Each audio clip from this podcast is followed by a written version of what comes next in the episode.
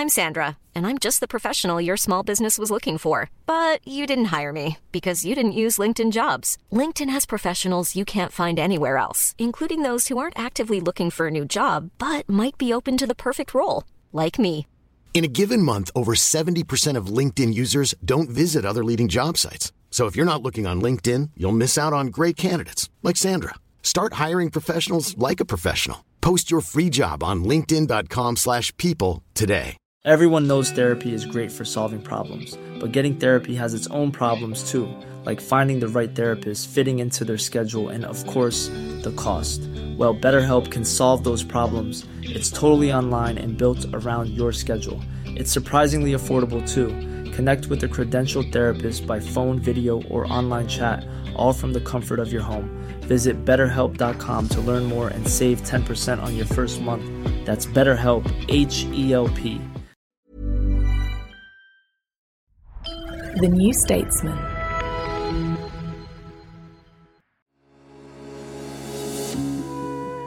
You're listening to audio long reads from The New Statesman, the best of our reported features and essays read aloud. In this episode, Escaping Eden Life After the Exclusive Brethren, written and read by me, Pippa Bailey. It was first published in the 25th of August 2023 issue of the New Statesman magazine. The link to read the article online is in the show notes.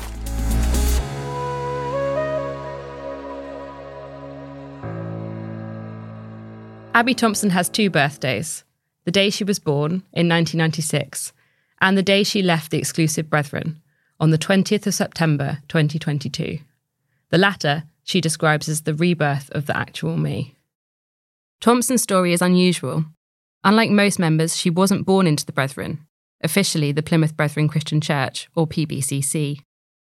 Her mother left the sect in the mid 90s, married and had two children before returning, taking her family with her. Thompson, then six, could no longer see her friends. Contact with her paternal grandparents was limited to a few meetings a year. Thompson had a difficult childhood. Problems at home meant she was often sent to live with relatives or other Brethren families. She found she didn't fit in with the Brethren children, who viewed her as an outsider, nor with the children at her mainstream primary school in Taunton, Somerset. I was bullied by the non Brethren for being different, Thompson, now 26, told me over Zoom but I was bullied by the brethren even more severely because I was an alien to them. As she grew older, she suppressed any doubts about the brethren way of life. You were taught not to trust your mind. They'd related to the scripture that talks about the renewing of your mind. You need to have a new mind and become a new person, and the old thoughts should go away. My thought processes were interrupted. In 2017, still fully engrossed in the system, Thompson married happily and had a child. For five years, she and her husband tried to observe the Brethren way of life, despite struggling with the social expectations and tensions over their shared business. Thompson said the couple were considered independent thinkers.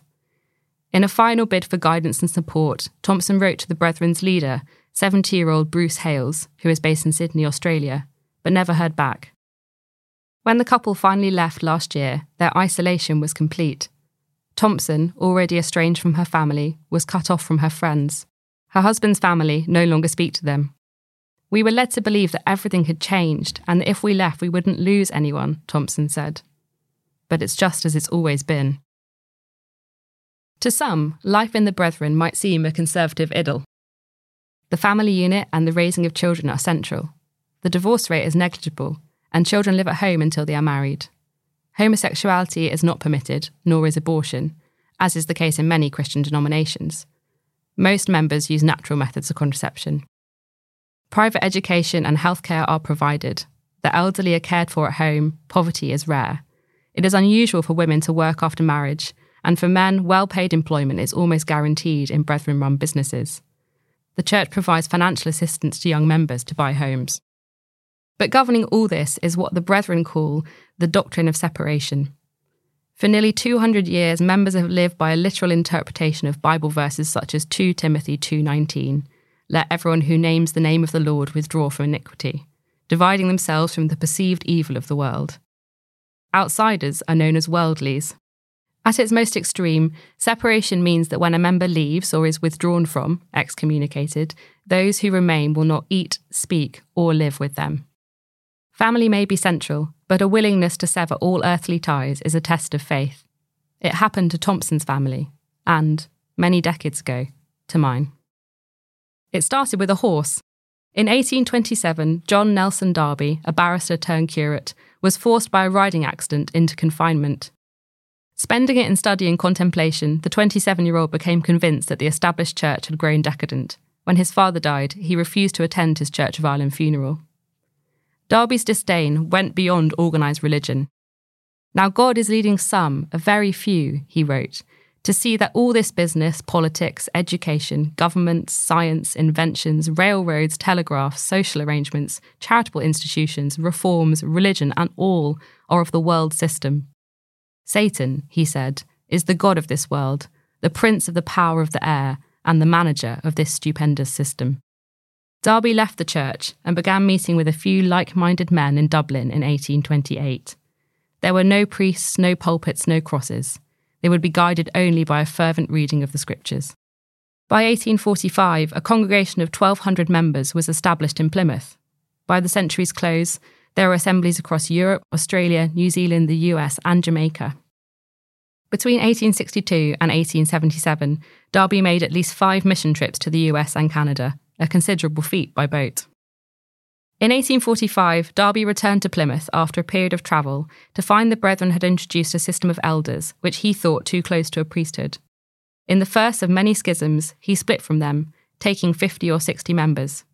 This group became known as the Closed or Exclusive Brethren for their more uncompromising theology, while the remainder became the Open Brethren. I use the word brethren throughout as a shorthand for the Darbyite branch. Darby was a prolific theological writer who produced his own translation of the Bible.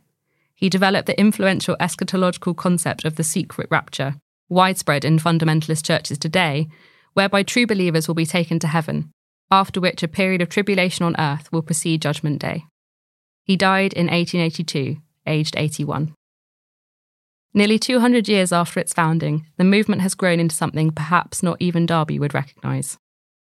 Today, the sect has 50,000 members worldwide, with 16,000 to 17,000 in the UK. Calling it a sect is a compromise of sorts. Some ex members prefer the term cult. The PBCC describes itself as a mainstream church. Officially, it rejects the label Exclusive Brethren, though it formed part of its name in the Companies House Register as recently as 2020. It is small compared to better known Christian sects. Mormons and Jehovah's Witnesses number in the millions. But under Bruce Hales and his father before him, it has become an empire. In the UK, there are at least 1,000 Brethren owned businesses, with a combined annual turnover of £5 billion. Companies linked to the group were awarded £2.2 billion of government COVID contracts. Much of this wealth remains within the community, donated to Brethren linked charities such as its independent schools network. The Brethren don't vote, but nor do they abstain from politics entirely. They have proved vociferous lobbyists when legislation has encroached on their way of life, on issues from annuities linked pensions to compulsory AIDS education in schools. In 2013, the late Labour MP Paul Flynn told the Commons that a Brethren campaign for charitable status was the most egregious example of intensive million pound lobbying by hundreds of people that I have experienced in my 25 years in the House. In Australia, its members have campaigned for the centre right former Prime Minister John Howard, in the US for the re election of George W. Bush, and in New Zealand in 2005 for Don Brash, the then leader of the Conservative National Party. Despite the non hierarchical ideals of its founders, the group has since its beginning been led by a single man, known variously as the Man of God, Elect Vessel, or Minister of the Lord in Recovery. Darby was succeeded by Frederick Edward Raven, a secretary of the Royal Naval College and the grandfather of the Labour politician Tony Crosland. In 1910, the leadership moved to the US when the Irish American James Taylor Sr. took over. His son, James Taylor, JT Jr., was recognised leader in 1960. Next came Jim Symington, a pig farmer from North Dakota, before the leadership shifted to Australia with John S. Hales, and later his youngest son, Bruce. The process by which the leader is chosen is opaque and can take years. Seven passed between the death of Raven and the ascension of James Taylor Sr., under whom the power of the elect vessel changed significantly. When the man of God spoke at an assembly, Taylor said, the Holy Spirit was present. His words represented new light, fresh revelation of equal weight to Scripture. Leaders were no longer bound by Darby's complex theological ideas. The Brethren had long shunned entertainment, including the theatre, radio, cinema, television, and tabloid newspapers. But with the advent of New Light, restrictions grew more numerous and esoteric. Membership of professional bodies was no longer allowed, unions were already outlawed, meaning doctors, pharmacists, and lawyers had to give up practicing. University attendance was banned. Men could not wear shorts, the Lord takes no pleasure in the legs of a man, or have facial hair. For a woman to cut her hair was an affront to God. Symington declared that there should be no sharing of walls or sewage lines with outsiders, necessitating that brethren live in detached houses. Today, while many of these restrictions are still in place, the rules are unwritten. The PBCC website says there are none, and the extent to which they are followed varies between communities, even families. Former members speak of an image conscious, keeping up with the Joneses lifestyle. My priority was to have an immaculately run household, Abby Thompson told me. Everything was perfect, everything in its place, because anyone could call round at any time. For her, the isolation of early lockdown before the PBCC established virtual services was a taste of freedom. But the edict that had the greatest impact was made at a meeting in Manchester in 1960 and remains in place today. Brethren were no longer to eat with non brethren, JT Jr. decreed, ending mixed marriages and dividing families. Men could not dine with worldly colleagues, children came home from school for lunch. These new rules drove many to leave, people JT Jr. referred to as profitable losses. Among them were my grandparents. The article continues after the break. For the text version of this article and all our long reads, you can subscribe for just £1 a week at the website newstatesman.com forward slash podcast offer. The link is in the episode description.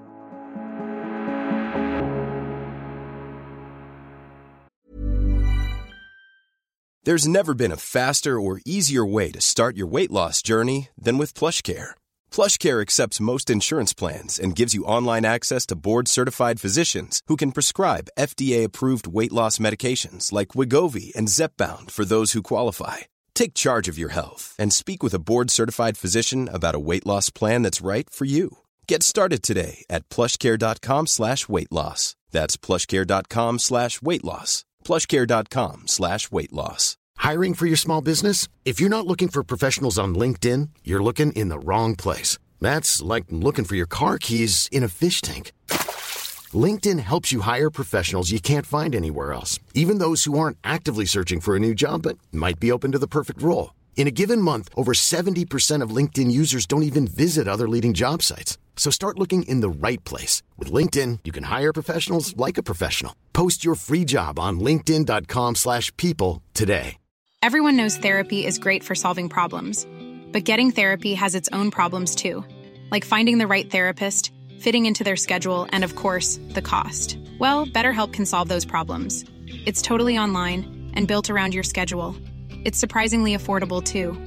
Connect with a credentialed therapist by phone, video, or online chat, all from the comfort of your home. Visit betterhelp.com to learn more and save 10% on your first month. That's BetterHelp H E L P. Hey, it's Ryan Reynolds, and I'm here with Keith, co star of my upcoming film, If, only in theaters, May 17th. Do you want to tell people the big news? All right, I'll do it. Sign up now and you'll get unlimited for $15 a month in six months of Paramount Plus Essential Plan on us. Mintmobile.com slash switch.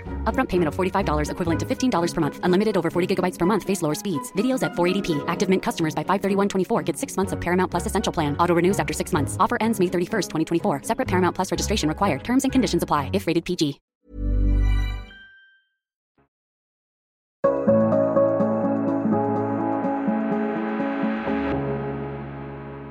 My maternal grandmother was born in 1935 to a Brethren family, as were her parents before her. Her grandfather was a friend of John Nelson Darby.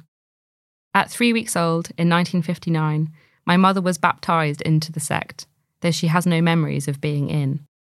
Her father, my grandfather, left in the early 1960s after refusing to give up his professional registration as an architect or to stop eating with clients.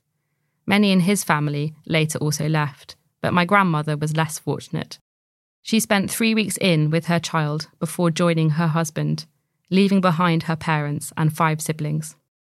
she saw her parents just once more when she took my mother, aged 11, to meet them. Her parents, and all but one of her siblings, have since died. In January, I saw her wedding photographs for the first time. Though the guests must have included her siblings, I could not pick them out. They captivate me, these family members, the network of cousins and children I can never know, the kind of life my mother might have led. Last year, I posted what little I knew of my grandparents' families on a Facebook group of former brethren names, their dates, and places of birth. Piecemeal details followed towns where they had lived, children they'd had. Among those who responded was a cousin of my mother's. One described my great grandfather, who at six foot three inches was the shortest of five boys, as a lively, friendly brother. I passed these crumbs to my mother, who received them with wonder and grief. My grandmother prefers not to think of the past. The Facebook group has existed for 15 years, but recently the ex Brethren community has become more vocal. Last year, the Get a Life podcast launched, in which leavers from around the world share their stories. Many echo those of Abby Thompson or of my grandmother, of husbands separated from wives, children from parents, brothers from sisters. At a 2006 meeting, Hales described a loathing of the outside world as foundational to the Brethren. We have to get a hatred, an utter hatred of the world. Unless you've come to a hatred of the world, you're likely to be sucked in by it and seduced by it. A text called Faith in Practice, which the Brethren adopted in 2014 as a condition of retaining its charitable status in England and Wales, puts it less forcefully. Separation involves drawing away from the world in a moral sense rather than a physical sense. It also says that separation permits interpersonal communication and that those in fellowship must ultimately exercise their own judgment.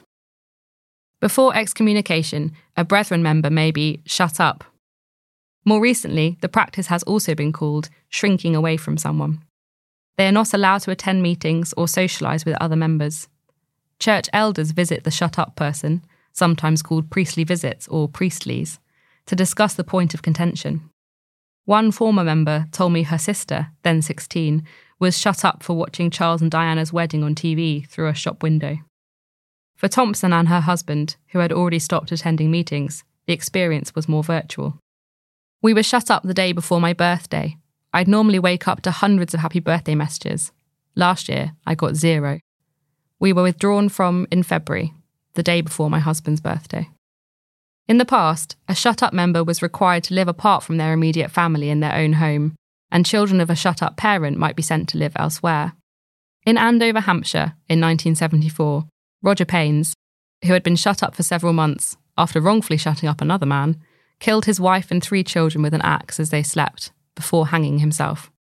A spokesperson for the PBCC told the New Statesman that both excommunication and shutting up are now rare, and that while someone facing a disciplinary process cannot attend church meetings, in all other aspects, they are free to go about their lives. They added that many families remain in touch with former members. Anne Hamilton was born into the Exclusive Brethren in November 1968 in Bangor, Northern Ireland. She had, she told me over Zoom from her home in Cheshire, a happy childhood. But I had a fear in me from the first time I heard the words, the rapture. She described lying in bed, aged four, listening for signs of the world ending, the faithful being swept up to heaven. Once she returned from school to find her mother and grandmother weren't home. I thought that was it, the rapture had come and I'd been left behind. She got married when she was 18, having met her 19 year old husband about six times for an hour at a time. I didn't love him. We were brought up in the same lifestyle, but there was nothing about us that connected. When Hamilton left the Brethren 25 years later, the lovelessness of the marriage did not come as a surprise to her children. They could see all that. What was the biggest shock, and what I have covered up all my life, was the whole living a lie. I was a good actor. They hadn't realised that she had doubts about her faith. The start of the end of the beginning, she said, came in 2010 when Bruce Hales visited Warrenpoint, Northern Ireland. At this point, we were talking about him as though he was God, and I thought, if I even get to say hello, everything will be sorted because he'll have the answers. She was refused a meeting, but awarded an aisle seat in the Gospel Hall. 500 people squashed into a room designed to hold 250. When the man of God passed her, Hamilton handed him a gift. He asked my name, and that was it. He just turned to the next person and walked off. I thought, he's only a man. Hamilton told me that when she decided to leave in January 2013, her eldest three children, all over the age of 16, each in turn withdrew from her. She won custody of her youngest two, then 13 and 11. Her husband saw them on weekends. One of her sons, who remained within the Brethren, later wrote her an email apologising. But when Hamilton asked if she could attend his wedding, he refused. Instead, in 2016, he and his wife brought her an album of photos from the day. That's the last time I ever spoke to him. The year after she left, Hamilton was diagnosed with breast cancer. I just finished chemo, not a hair on my head. I was low as low. And my dad and my brother came and said, We're talking over your matters tonight at the meeting. After the meeting, they returned and they said, The brethren have come to it that we can no longer walk with you. Over time, Hamilton lost contact with her remaining children, who, when they were old enough, chose to live with brethren families. She has built a new life with her partner Dan. It took her a year to buy her first TV. I didn't know that you could choose what to watch. In my mind, you just turn it on and you might see something evil. She didn't understand that actors were acting, that they could appear in multiple films as different characters. Restaurant menus were confusing too. She can't swim, having not been allowed to take lessons as a child. She loves music, but I struggle to understand what I like. She returned to Northern Ireland in 2021 to sell her house and tried to visit her eldest son. Dan and I walked up to the front door, and there was a little boy at the window, my grandson. We knocked, and you could see him saying, There's someone at the door. And then we never saw him again. They never answered. Hamilton still doesn't know how many grandchildren she has. It all ended for JT Jr. in Aberdeen. The world leader arrived in Scotland on Thursday, the 23rd of July 1970, for a three day meeting, the largest of Brethren gatherings. As Brethren weren't then allowed to use hotels, he stayed with a local member, along with several other guests. That first evening, another guest led his wife, Madeline Kerr, to JT Jr.'s bedroom and returned to his own alone. Kerr was seen leaving at 6am. On the Saturday afternoon, JT Jr., who had been drinking, gave an incoherent and scatological address, repeatedly using the phrase son of a bitch and telling the congregation they'd never had it so good. You stinking bum, he said to one congregant. You stink. Why didn't you bring some toilet paper with you? That evening, Kerr and JT Jr. were found in bed together. In the aftermath of the scandal, about a fifth of the membership worldwide left or were excommunicated for refusing to support JT Jr.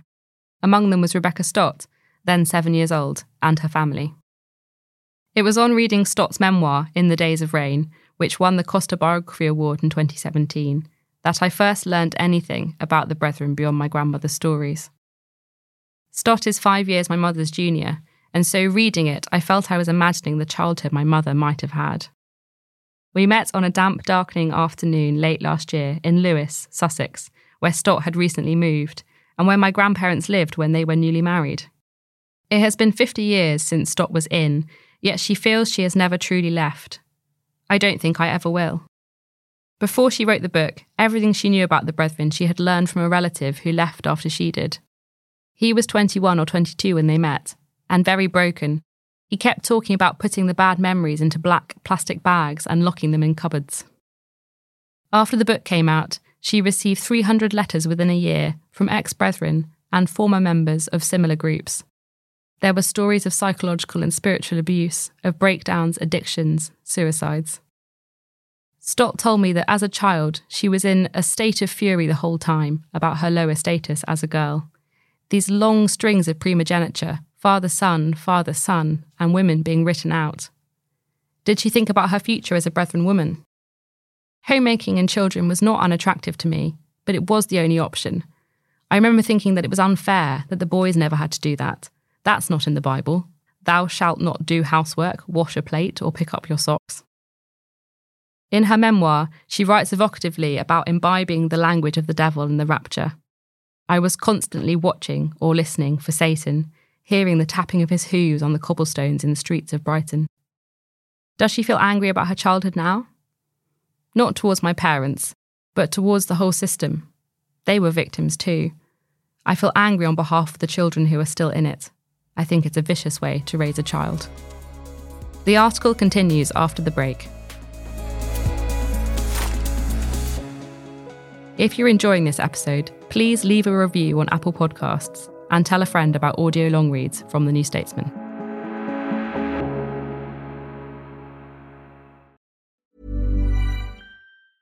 Planning for your next trip? Elevate your travel style with Quince. Quince has all the jet setting essentials you'll want for your next getaway, like European linen, premium luggage options, buttery soft Italian leather bags, and so much more. And is all priced at 50 to 80% less than similar brands. Plus, Quince only works with factories that use safe and ethical manufacturing practices.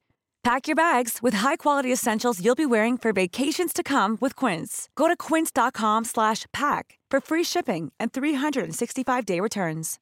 Trust in politics is broken. So can we get UK politics working again? That was the last time we were happy. 2012. I'm Beth Rigby, Sky's political editor. Join me every week with Labour's Jess Phillips and Conservative peer Ruth Davidson for some electoral dysfunction. This idea of nuance is completely left politics. Yeah. Together, we'll focus on the policies that could deliver political satisfaction. Follow electoral dysfunction wherever you get your podcasts.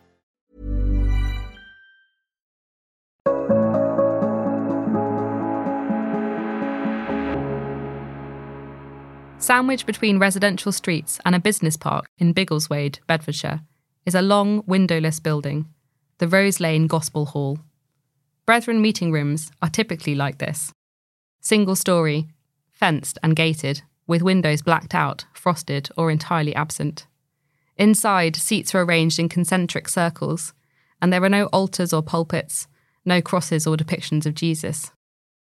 Each hall displays a sign declaring it a place of public worship.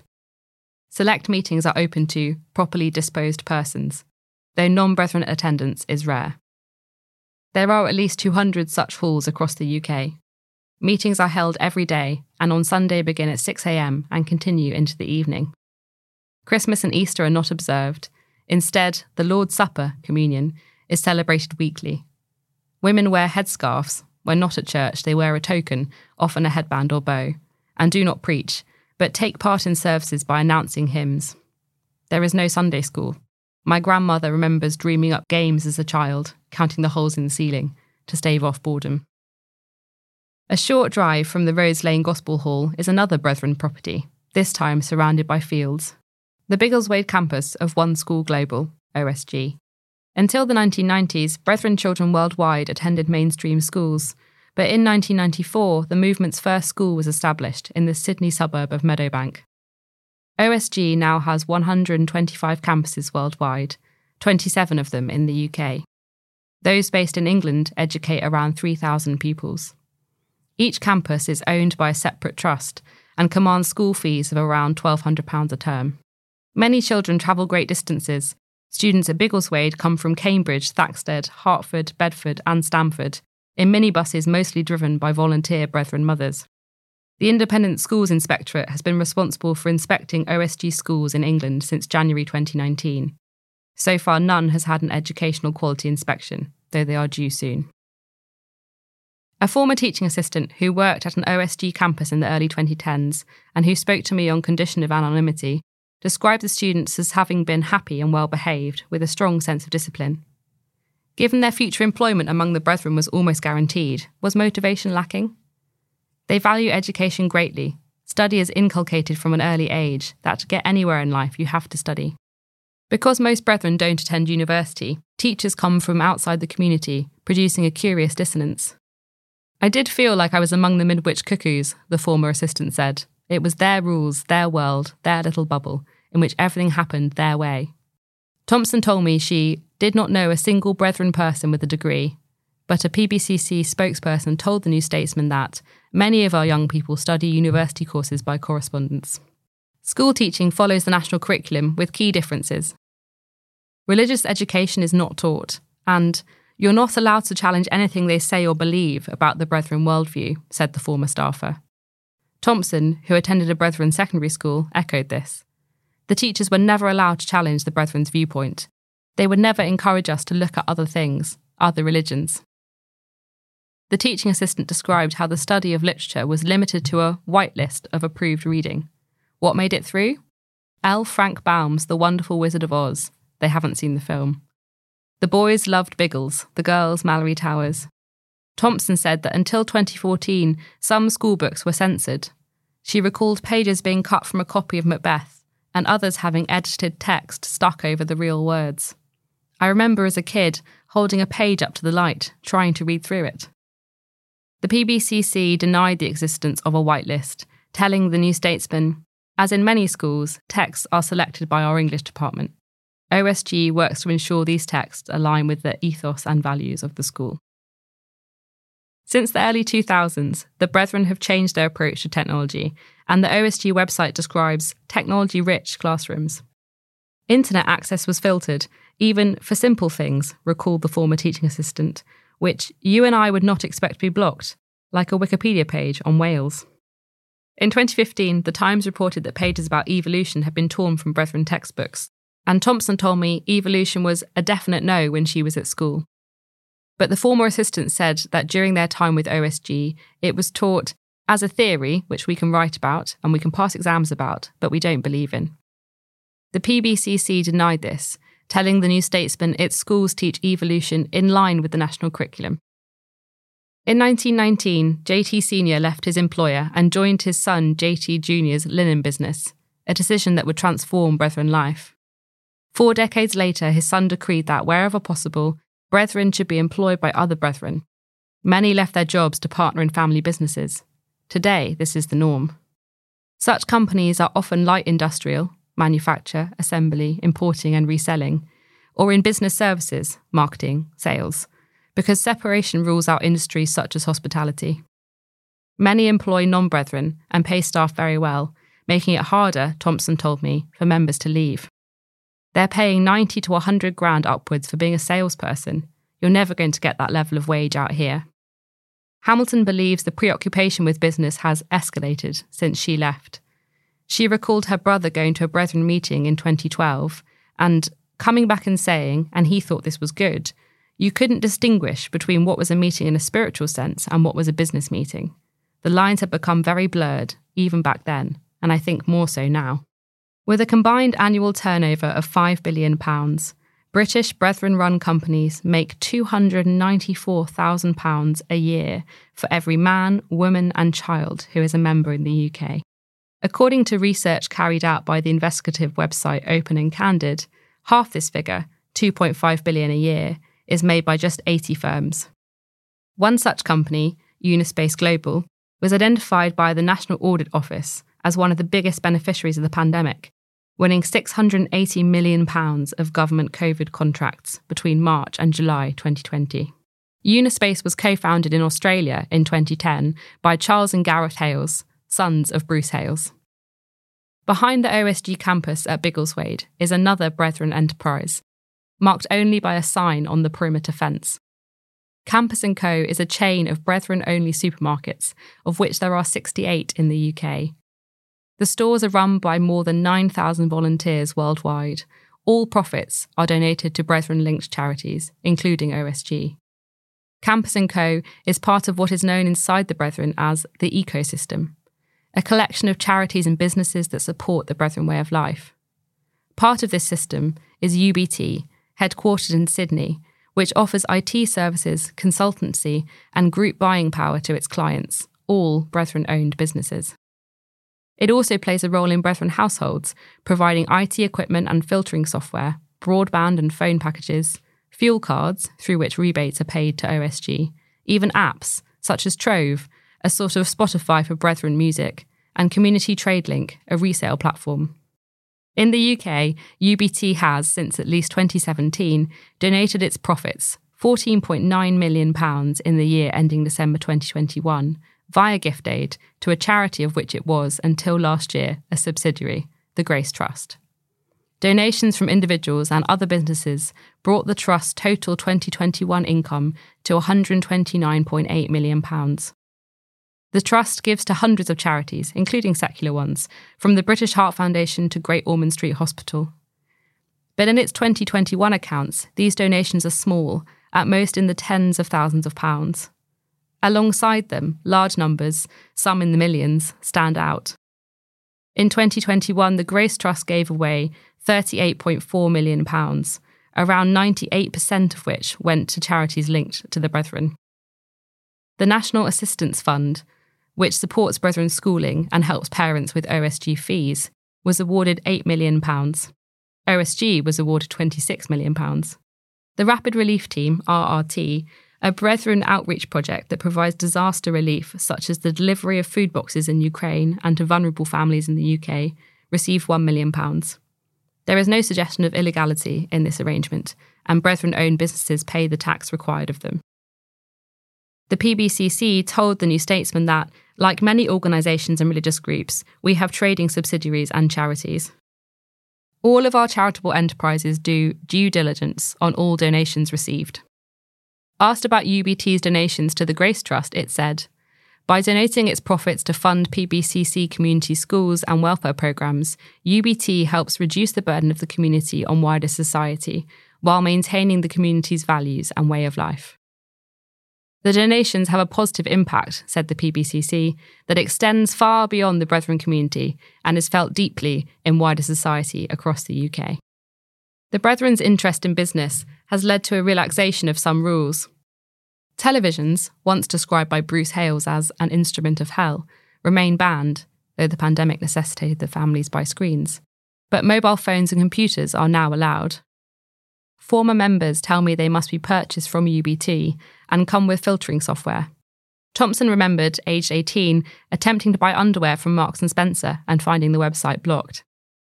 The PBCC told the New Statesman that members are free to choose whether they purchase such devices.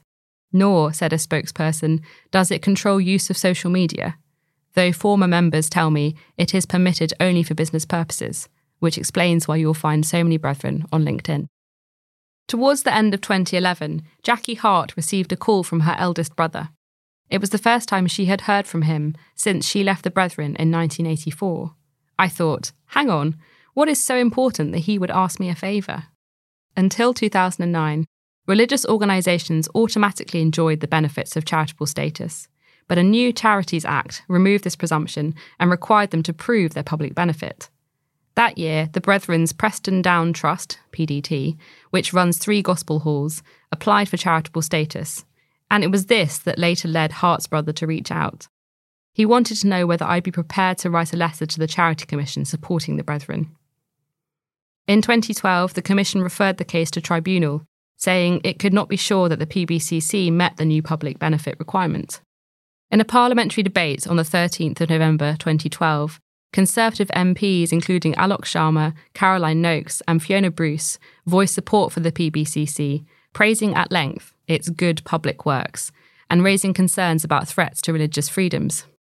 Robert Halfon MP bemoaned that the Brethren were having to spend hundreds of thousands of pounds fighting the tribunal case that they could otherwise use for charitable activities. In the Lords a week later, however, the Conservative peer Baroness Berridge, who has family in the Brethren, supported the Charity Commission, arguing that the practices of shutting up and barring young people from university outweighed any public benefit. She called for a Church of England led inquiry into what she described as a sect. The Brethren continued to campaign, hosting a Westminster reception in January 2013, at which members sang hymns and Carole King's You've Got a Friend, and where Conservative MPs Halfon, Owen Paterson, and Michael Ellis spoke in their support. In January 2014, the case was settled out of tribunal by the Charity Commission, which finally granted the PDT charitable status. In its decision, the Commission noted it had received a considerable body of evidence from the PDT supporting its claim to meet the public benefit requirement, but also unsolicited evidence from many concerned individuals, including former brethren, who assert that the doctrines and practices of the PBCC are inimical to charity. The PDT was given charitable status on the condition that it address issues of detriment and harm by adopting a deed of variation, including faith in practice, detailing the key tenets of the Brethren lifestyle and committing it to public work such as street preaching. In the following years, other Brethren Gospel Hall trusts were granted charitable status. In 2015, the Times estimated that the resulting tax reliefs were worth £13 million a year.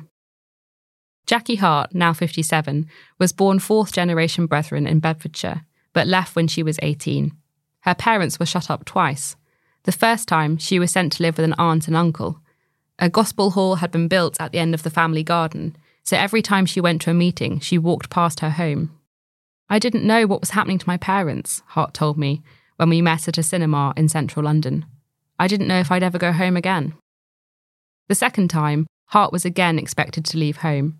She recalled asking an elder for time to think and being told, Don't let the devil in over this.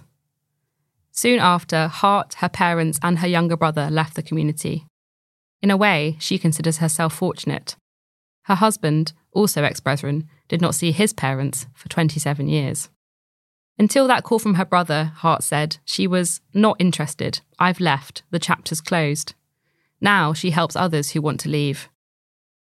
A website called Wikipedia hosts a panic button. If a member presses it, they are connected with a network of people like Hart. For 15 months, she and her husband hosted a teenage girl, Emma. They had arranged over email a time Emma would be alone. She came out of the house with her two bags and got in my car and we drove off, said Hart. Emma's parents subsequently left too. Emma's story was the subject of a 2015 Sky documentary, Escape from the Secret Sect. One of the women speaking to camera is, Hart told me, a cousin of my mother. I searched her face for any likeness but she seemed a perfect stranger. Few of the members Hart hears from end up leaving. How well those who do adjust to life among the worldlies depends on the manner of their leaving, she said, and on their personality. Some, like Anne Hamilton, cope by being open. Others go inward, and some people don't cope at all and go back. It can be hard to set up a life from scratch, to apply for a job at a non brethren company, even to find a hobby you've never had an opportunity to find out what you like doing. When Hart first left, she abided by the core Brethren principles. I wasn't going to eat and drink with anybody. I think that lasted two or three weeks. She remembers the strangeness of her first visit to a pub, attending her first non Brethren wedding. I didn't know what a toast was. I had to copy what people were doing.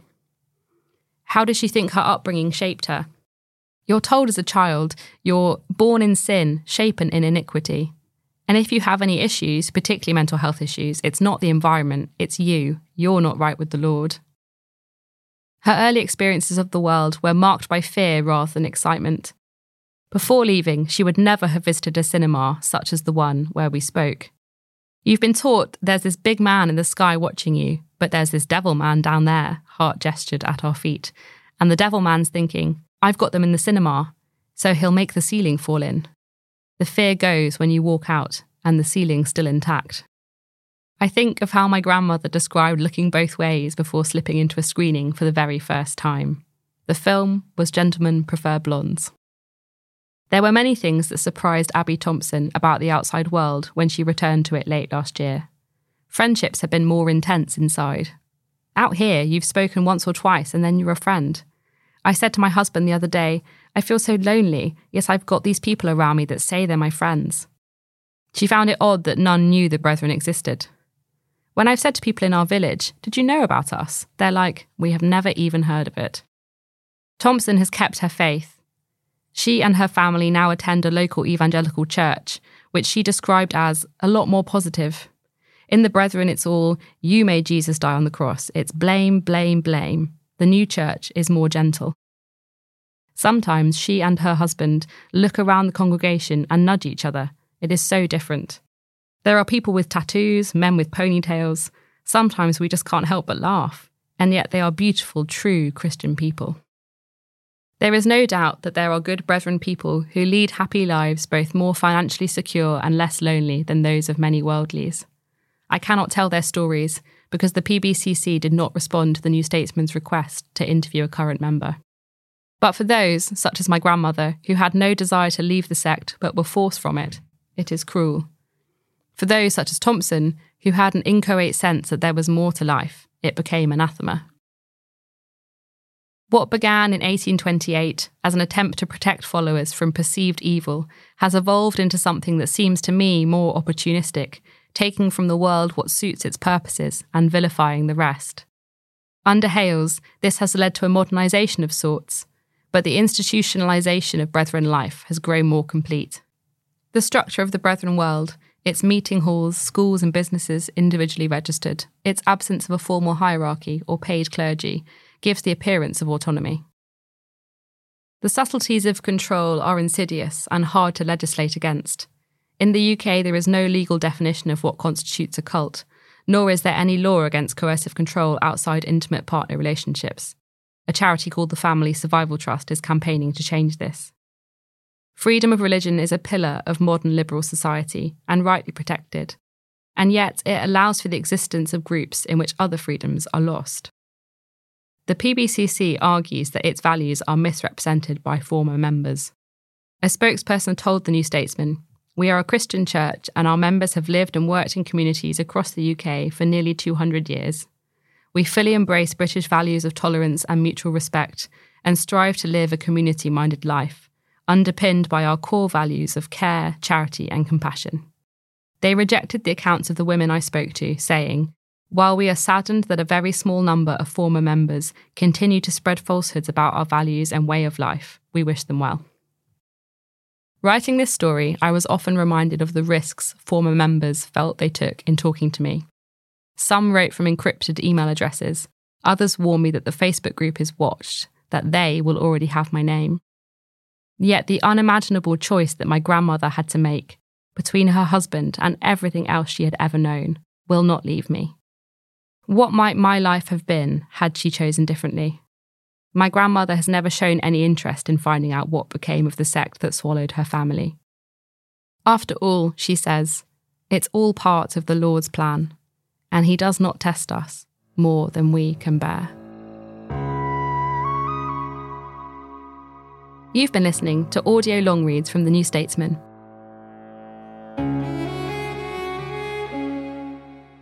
This episode was written and read by Pippa Bailey. Audio editing was by Suze Cooper. The commissioning editor was Melissa Deans, and the executive producer was Chris Stone. If you enjoy this episode, you'll also love our reported feature by Stuart McGurk, A Year Inside GB News. The link to listen is in the show notes. Audio Long Reads will be back next Saturday. Have a great week.